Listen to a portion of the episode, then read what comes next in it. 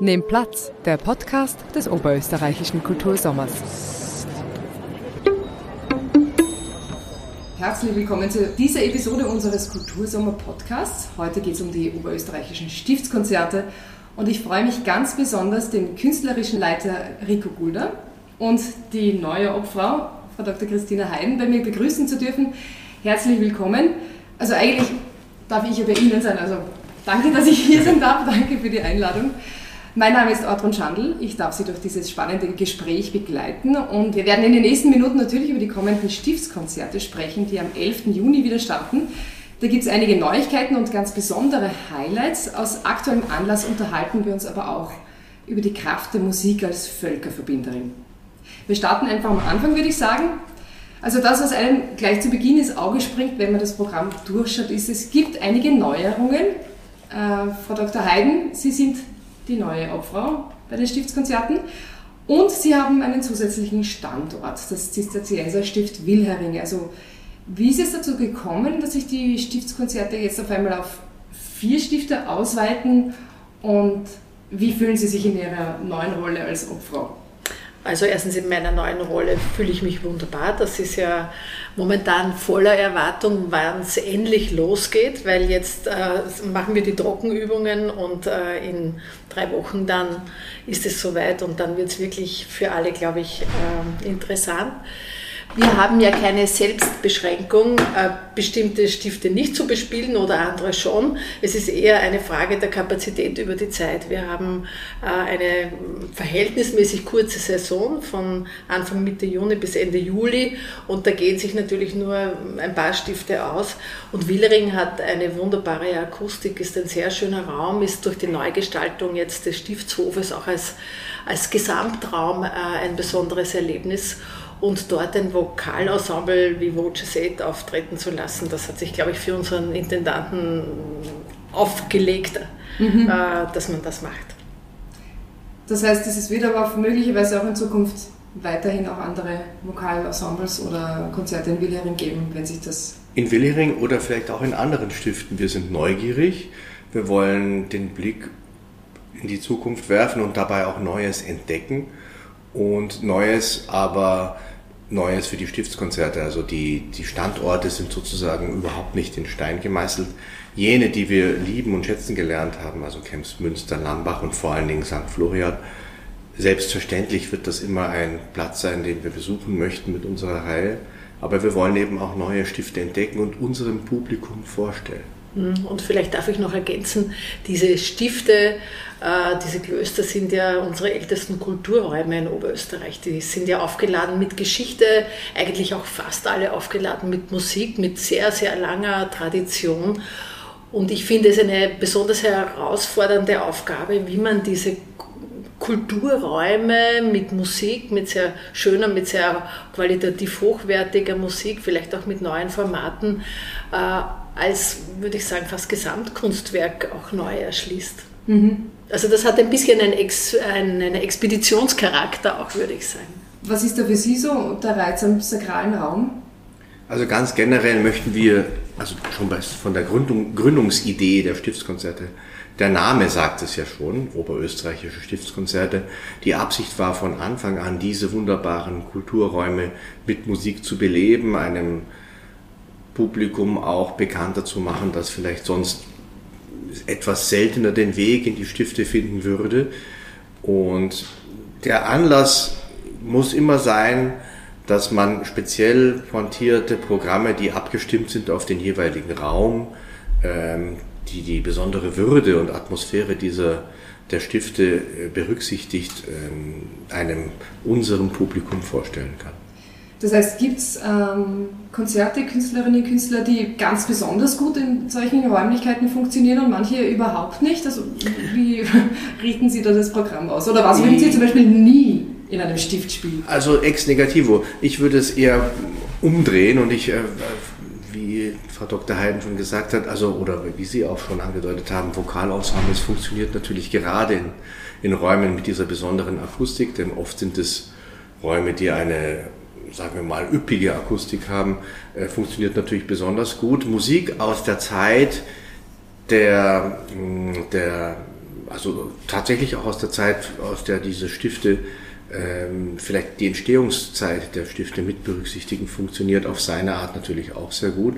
Und im Umkehrschluss gibt es natürlich Genres, die sich etwas schwerer integrieren lassen, einfach ob der, ob der Klangstruktur. Mhm. Also um es vereinfacht zu sagen, Rockkonzerte funktionieren nicht gut in, in, in diesen Räumen aus verschiedensten Gründen, alleine schon aus akustischen Gründen. Aber vielleicht, äh, wenn man das ergänzen darf, äh, in anderen Räumen innerhalb dieses Stiftes. Es gibt ja auch Freizonen, es gibt Höfe, es gibt äh, Keller, es gibt Wirtschaftsräume.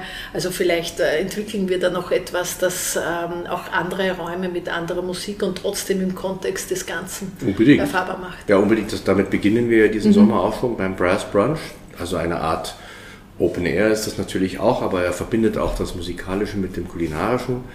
Ähm, das Trio Garnisch wieder Paul wird ähm, aufspielen und ich freue mich ganz besonders, weil das eine Neuerung ist.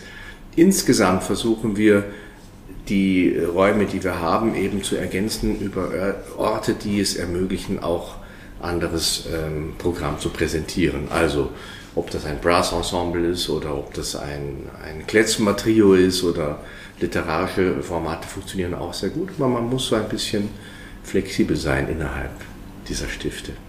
Und es gibt ja ein äh, Konzert, wo Sie gleich mehrere Räume bespielen, oder? Das ist der musikalische Rundgang. Das ist Kremsmünster. Das ist schon ein Versuch, ähm, diesen durch, durch Herumgehen, durch ein quasi Stationenkonzert einfach nicht nur mehrere Orte des Stiftes, an die man normalerweise nicht kommt, weil es kein Konzertbetrieb dort stattfindet, kennenzulernen, sondern auch eine ganze Reihe von Künstlerinnen und Künstlern und dabei auch ein anderes physisches Erlebnis zu haben, als immer nur brav in den Reihen zu sitzen. Statisch zu sitzen. Ja, also da verbindet sich einiges. Das Tolle ähm, dabei ist, also das, die sinnliche Erfahrung wird dabei auch sein, dass sie vollkommen verschiedenartige Musik hören. Die Künstlerinnen stehen vor der Herausforderung, ihr Programm ihr kurzes Programm viermal vorzutragen und jeweils vor anderem Publikum. Das, ja. Man kann es sich ausrechnen, insgesamt vier Konzerte erlebt und ähm, jedes, jeder Mensch, der den Stationentag gesamt durchläuft, hat eigentlich vier Kurzkonzerte in vier verschiedenen Räumen in diesem Stift und wenn das aufgeht, wird das eine besonders aufregende und schöne Erfahrung sein. Das stelle ich mir besonders reizvoll vor. Mhm weil auch jeder Raum natürlich wieder seine, seine eigene Geschichte mitgibt mit dem Konzert. Das ist besonders, besonders bunt, stelle ich mir das vor. Sehr schön. Sie haben zuerst schon angesprochen, dass Vokalmusik besonders gut funktioniert. Und heuer dürfen wir uns ja auf ein ganz besonderes Highlight freuen, auf Voices 8 im Zisterzienserstift Wilhering. Wie, wie haben Sie die einladen können?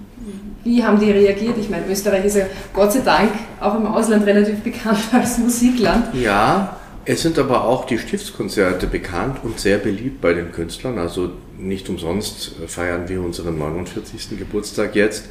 Ähm, also die Stiftskonzerte sind eine gute Idee, sie sind eine starke Idee, die sich auch äh, überregional Geltung verschafft hat. Unter anderem erkennt man das daran, dass alle Künstler, die schon mal da waren und Voce sagt, waren schon einmal da, sehr gerne wiederkommen, wenn man, wenn man sie ruft. Oder befreundete Künstler äh, davon erzählen, wie toll es ist, bei den Stiftskonzerten aufzutreten. Das hat einerseits eben mit den besonderen Räumen zu tun, es hat zu tun mit dem treuen, loyalen und besonders kenntnisreichen Publikum. Das darf man nicht vergessen. Künstler und Publikum interagieren ja. Es ist beileibe nicht so, dass dem Künstler vollkommen egal ist, wie ist das Publikum Blick starr auf die Gage gerichtet und dann spiele ich halt meine Stiefel runter. So ist das ja überhaupt nicht.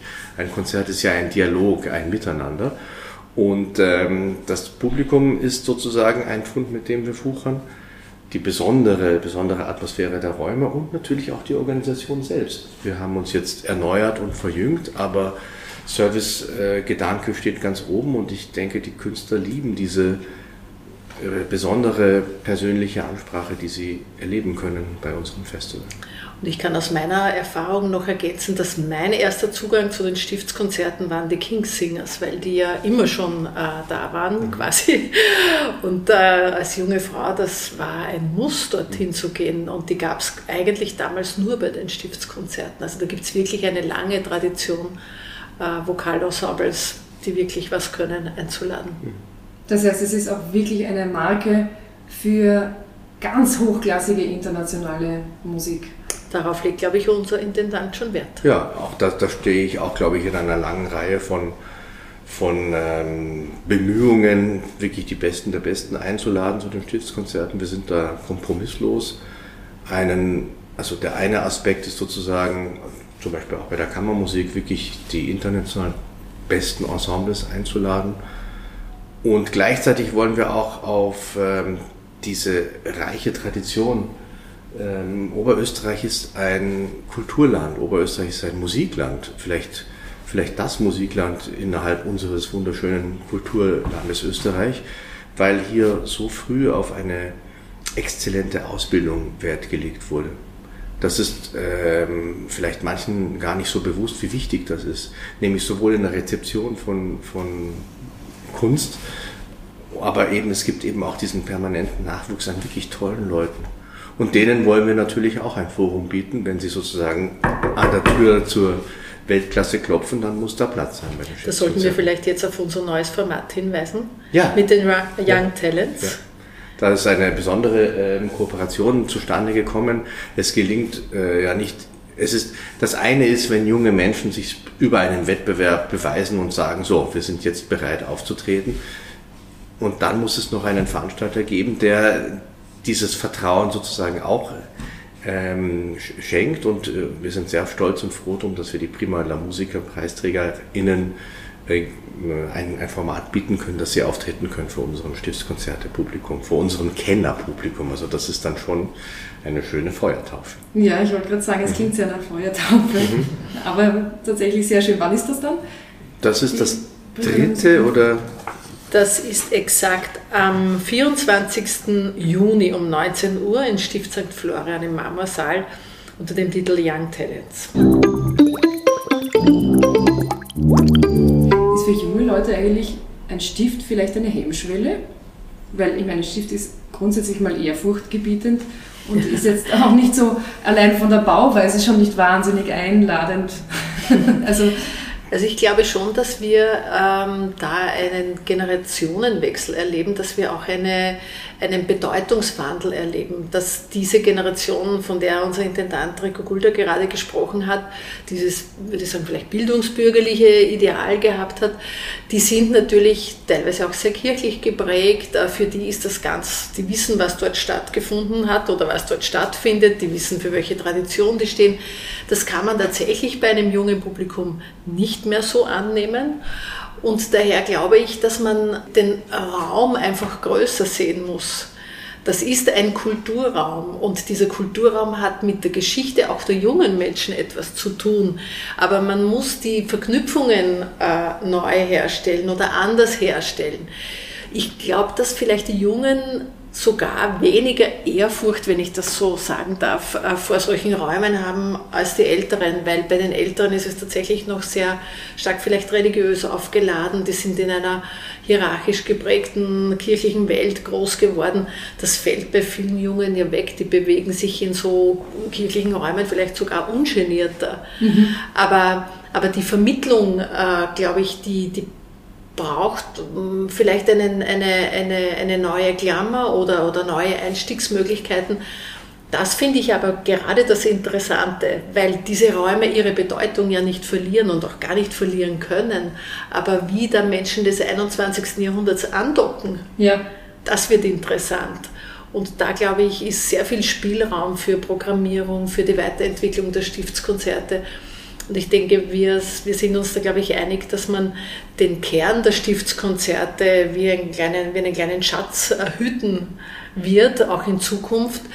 Aber äh, wie alles, was sich kulturell weiterentwickelt, wird auch dieser Schatz angereichert werden mit, mit neuen Möglichkeiten, mit neuen Erfahrungen, mit neuen Generationen. Das heißt, es geht eigentlich auch ganz stark ums Brückenbauen sozusagen von der jungen Generation in diese historische Tradition, in diesen Kulturschatz oder diesen Sakralschatz eigentlich auch, den wir in Oberösterreich haben, oder? Ja, also Brückenbauen natürlich auf jeden Fall. Während wir hier so sitzen, ist mir etwas eingefallen, was mir gut gefällt. Was wir machen möchten, sind ganz besondere Konzerte an ganz besonderen Orten für ein ganz besonderes Publikum. Und jeder, wirklich jeder von ihnen ist ganz besonders.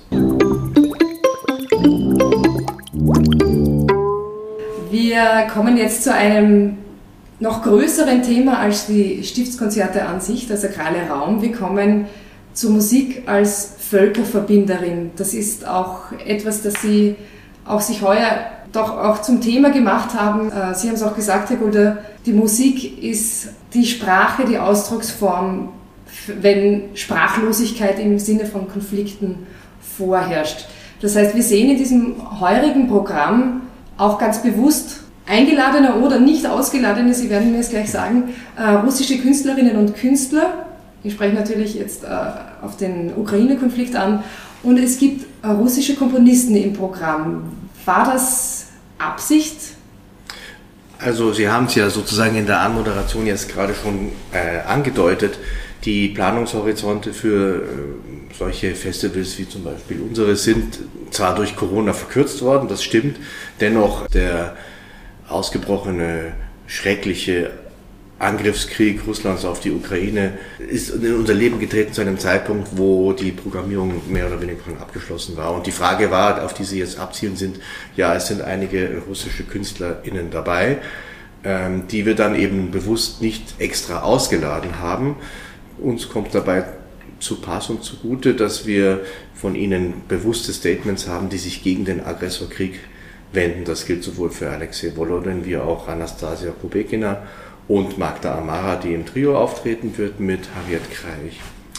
Ähm, aber, und bei Baskrede, aber die Frage zielt noch ein bisschen tiefer, glaube ich. Ähm, die Musik ist die Sprache, die die Sprachlosigkeit überwindet. Das Miteinander musizieren erlaubt es Menschen, die nicht die gleiche Sprache, trotzdem sich auszutauschen.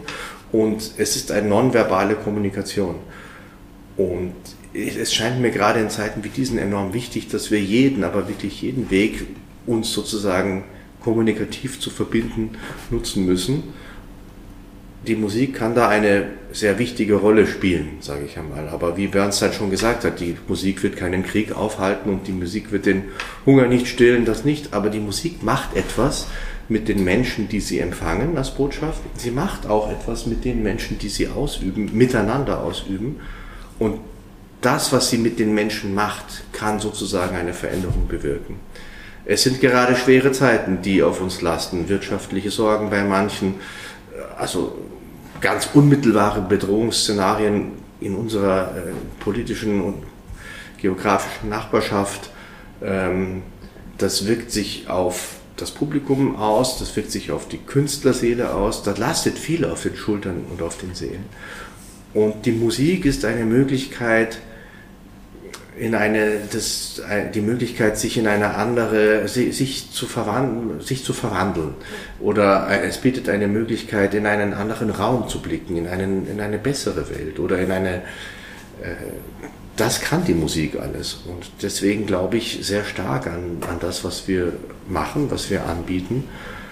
Und äh, es wäre mir besonders ein Anliegen, dass wir diese Programmpunkte, die wir trotzdem belassen haben, da ist eine klassische Symphonie, so heißt sie, von Prokofjew bei den Eröffnungskonzerten. Wir haben ein großes Trio von Sergei Rachmaninow, dass er, der allerdings im Exil gelebt hat. Also es ist, das eine ist die Nationalität oder der kulturelle Hintergrund eines Menschen. Das andere ist das persönliche Schicksal, das dritte ist die musikalische Sprache, das vierte und sicherlich nicht geringste ist natürlich auch die politische Gesinnung die bei manchen klarer ist und bei manchen weniger klar. Ähm, all das fließt sicherlich ein bei einer Programmgestaltung, aber im Vordergrund steht doch einfach die Kraft der Musik und das, was, sie, was die Musik mit uns macht. Mhm. Die völkerverbindende Kraft sozusagen oder halt im Grunde alles verbindende Kraft. Die alles verbindende Kraft, nicht nur. Ja. Die alles verbindende ja. Kraft. Die Antwort auf die vielen, vielen Fragen der Zeit heute. Ja. Wie, wie sehen Sie das? Wie geht es eigentlich Künstlern? Es ist eine relativ starke Cancel Culture. Ist es eine, ist es keine? Die Stiftskonzerte machen das natürlich bewusst nicht. Ähm, aber was sind so Ihre Erfahrungen mit den Künstlerinnen und Künstlern, wie sie jetzt da in diesem Spannungsfeld leben, ob sie sich jetzt pro, contra, wie auch immer outen müssen, aber eigentlich in ihrer Seele Musiker sind und Musik machen möchten? Ich habe da zu wenig äh, Zugang jetzt zu Künstlerinnen, die aus Russland kommen oder dort leben. Ähm, ich stelle nur fest, dass sich das ein bisschen beruhigt jetzt wieder, ja, dass man jetzt nicht mehr so äh, rigid vorgeht gegen alle, die in ihrem Pass Russisch äh, stehen haben. Das finde ich ähm, eine Kultur, die mir persönlich nicht so gut gefällt. Ja, ich finde es ähm, verständlich, dass Menschen, die sich ganz dezidiert pro ähm, Putin oder pro Russland oder möglicherweise sogar pro Krieg äh, aussprechen, dass man die nicht engagiert, das halte ich für moralisch äh, einfach korrekt, dass man das so macht, weil äh, das würde sonst wirklich die, die Perspektiven verschieben und das darf man, glaube ich, bei diesem Krieg wirklich nicht machen. Aber alle anderen Menschen, bevor sie ihre Geige in die Hand nehmen oder sich ans Klavier setzen, äh, zu einem Offenbarungseid zu zwingen, das halte ich wirklich nicht für angebracht. Ähm, weil darum geht es in diesem Moment ja nicht. Ja. Und äh, der, dieser Mensch müsste ja auch die Gelegenheit haben, sich tatsächlich zu erklären. Und wir wissen, dass sehr viele Künstlerinnen und Künstler auch Russland verlassen oder verlassen müssen weil sie dort gar nicht mehr arbeiten können.